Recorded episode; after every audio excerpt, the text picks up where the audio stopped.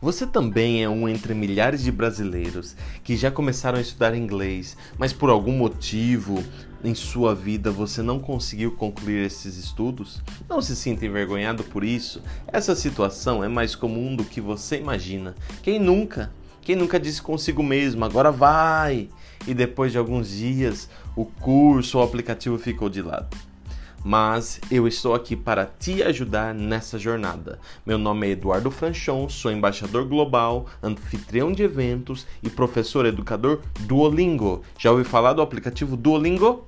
Nos podcasts eu vou te ajudar dando dicas de como estudar e vou te motivar a alcançar fluência no inglês.